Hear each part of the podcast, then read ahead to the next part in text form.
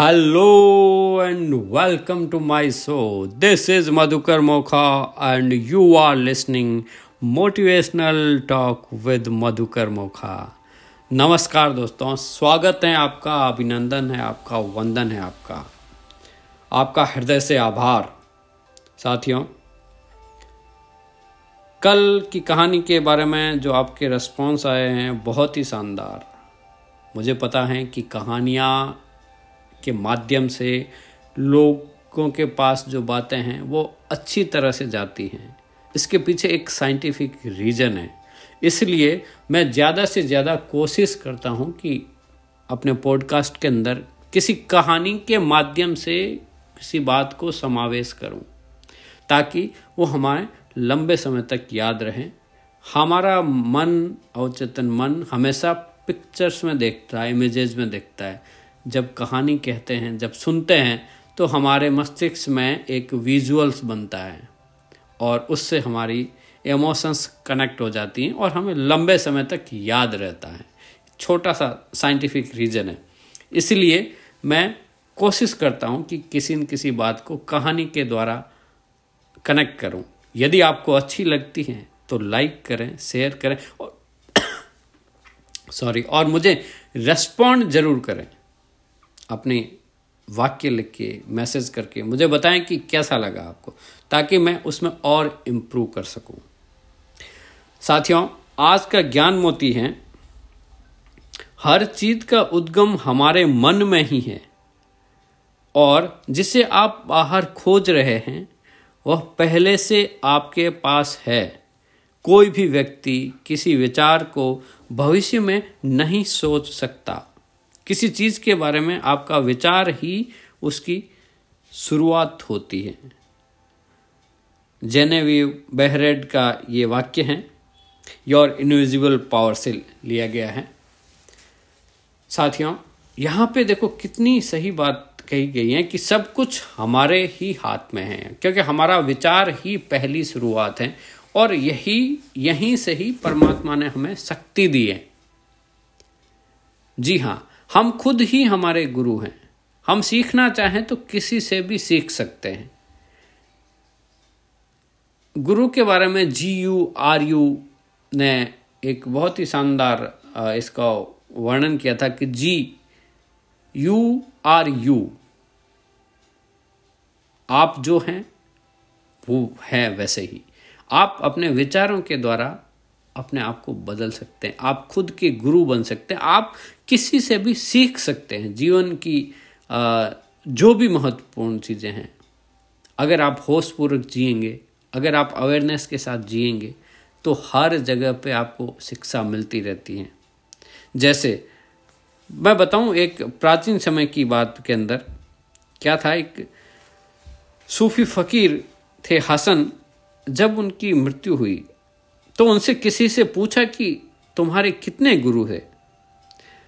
तो उन्होंने कहा कि गिनाना मुश्किल है, क्योंकि इतने इतने गुरु हैं कि मैं कहाँ तक गिनाऊँगा?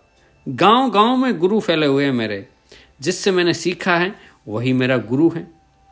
जहाँ मेरा सिर झुका, वही मेरा गुरु है। फिर भी जिद्दी लोगों ने उनसे कुछ पूछा कि कहो, कुछ तो बताओ। तो उन्होंने कहा कि तुम मानते नहीं हो, इसलिए सुनो। पहला गुरु था मेरा एक चोर। लोग बहुत चौंके। उन्होंने कहा, चोर? कहते क्या हो? चोर और गुरु, ये क्या बात कर रहे हैं? उसने कहा, हाँ जी, चोर और गुरु। मैं एक गाँव में आधी रात को पहुँचा था। रास्ता भटक गया था। सब लोग तो सो गए थे। एक मात्र चोर ही जग रहा था। वो अपनी तैयारी कर रहा था जाने की। वो घर से निकल ही रहा था कि मैंने उससे कहा, भाई, अब मैं कहाँ जाऊँ? रात आधी हो गई, दरवाजे सब बंद हैं, धर्मशालाएँ भी बंद हो गई। किसको जगहों में नींद से? तू ही मुझे ठहरने देगा। उसने कहा, स्वागत है आपका। लेकिन उसने कहा, एक बात मैं ज़ाहिर कर दूँ मैं चोर हूँ। मैं आदमी अच्छा नहीं हूँ, और तुम अजनबी मालूम पड़ते हो।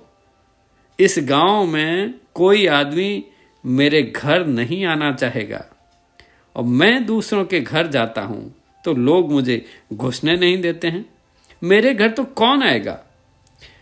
मुझे भी रात के अंधेरे में जब लोग सो जाते हैं, तब उनके घरों में जाना पड़ता है, और मेरे घर के पास तो लोग बसकर निकलते हैं। मैं ज़ाहिर चोर हूँ।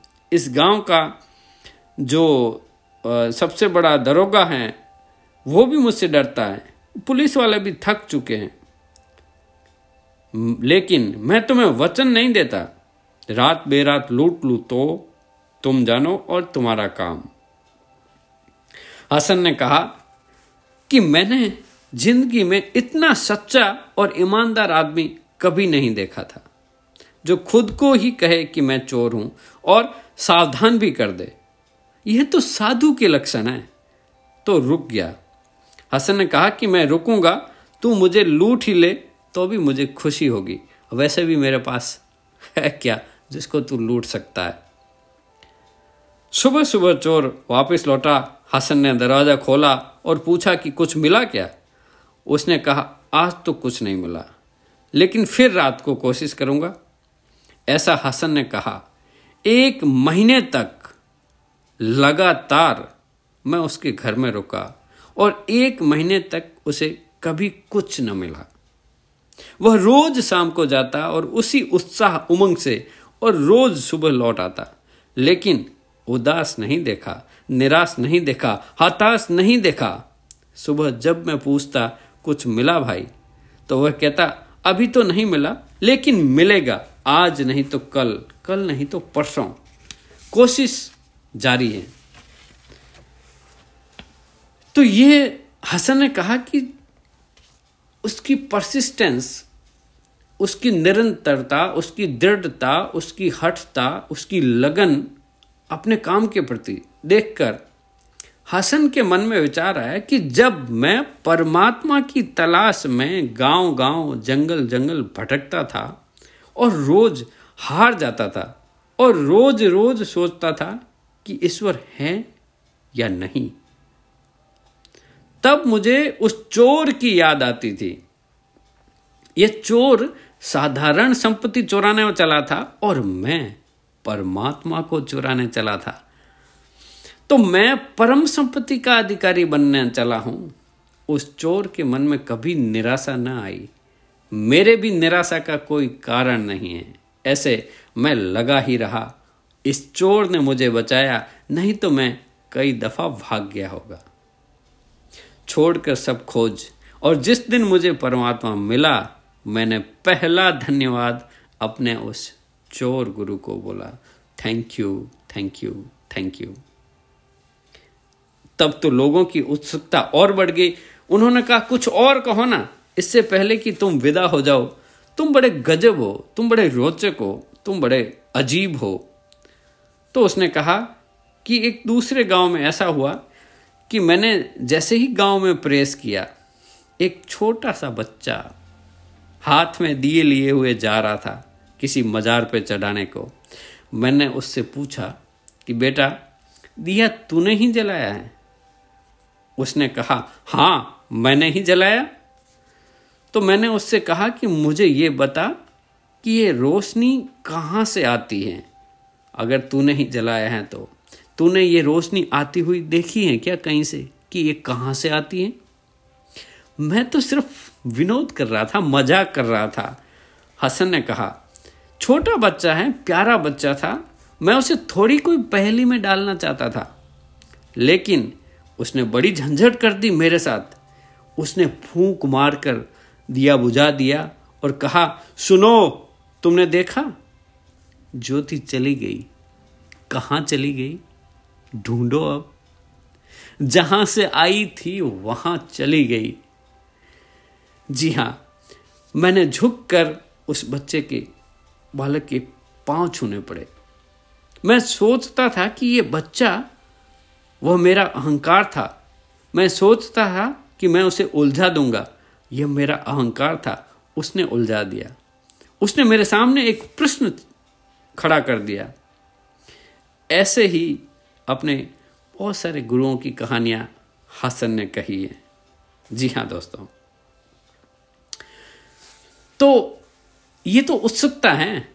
अगर आप चाहें, सुनना चाहें, पसंद करें तो एक और गुरु था।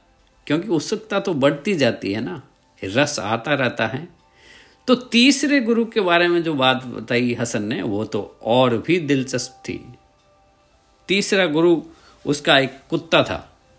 हसन कहते हैं कि मैं बैठा था नदी के किनारे और हसन ने कहा कि वहाँ एक कुत्ता आया। प्यास से तड़पता, धूप घनी थी। दूसरी तरफ़ मरुस्थल ही मरुस्थल था। नदी के किनारे आया लेकिन जैसे ही उसे अपने ध्यान से देखा तो उसमें पानी के अंदर अपनी परछाई दिखी, दूसरा कुत्ता दिखाई पड़ा तो वो डर गया तो वो पीछे हट गया। इधर प्यास खींचे पानी की तरफ़, उधर भय खींचे पानी से विपरीत। जब भी जाए नदी के पास तो अपनी झलक दिखाई पड़े, घबरा जाए और पीछे लौट जाए। मगर रुक फिर भी नहीं सके। क्योंकि प्यास से तड़फ रहा था, पसीने पसीने हो रहा था, उसका कंठ दिखाई पड़ रहा था कि सूखा जा रहा है और मैं बैठा, देखता रहा देखता रहा। फिर उसने हिम्मत की और छप्पाक से छलांग लगा दी, आँखें बंद करके, कूद ही गया आखिर पानी में। फिर उसने दिल खोल कर पानी पिया। और दिल खोल कर नहाया। कूदते ही वो पानी की जो तस्वीर थी, वो मिट गई। हसन ने कहा कि मेरी हालात भी मेरी ऐसी ही रही।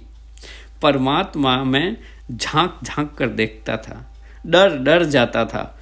अपना ही अहंकार दिखाई पड़ता था। वही मुझे डरा देता था। मैं हर बार लौट लौट आता। लेकिन प्यास भी गहरी थी। उस कुत्ते की याद करता उस कुत्ते को याद करता और सोचता, एक दिन छलांग मार ही दे, कूद ही गया, सब मिट गया, मैं भी मिट गया, अहंकार की छाया बनती थी, वह भी मिट गई, खूब दिल भर के पिया।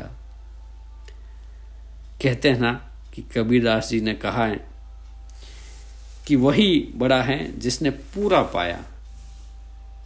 जी हाँ साथियों तो यही जो कहानी है, इसके माध्यम से हम यही समझना चाहते थे कि हमारा मस्तिष्क, इसमें देखा आपने कि हर अलग अलग अलग जगह पे अलग चीज़ें। तो काम कर रहा है आपके ही विचार।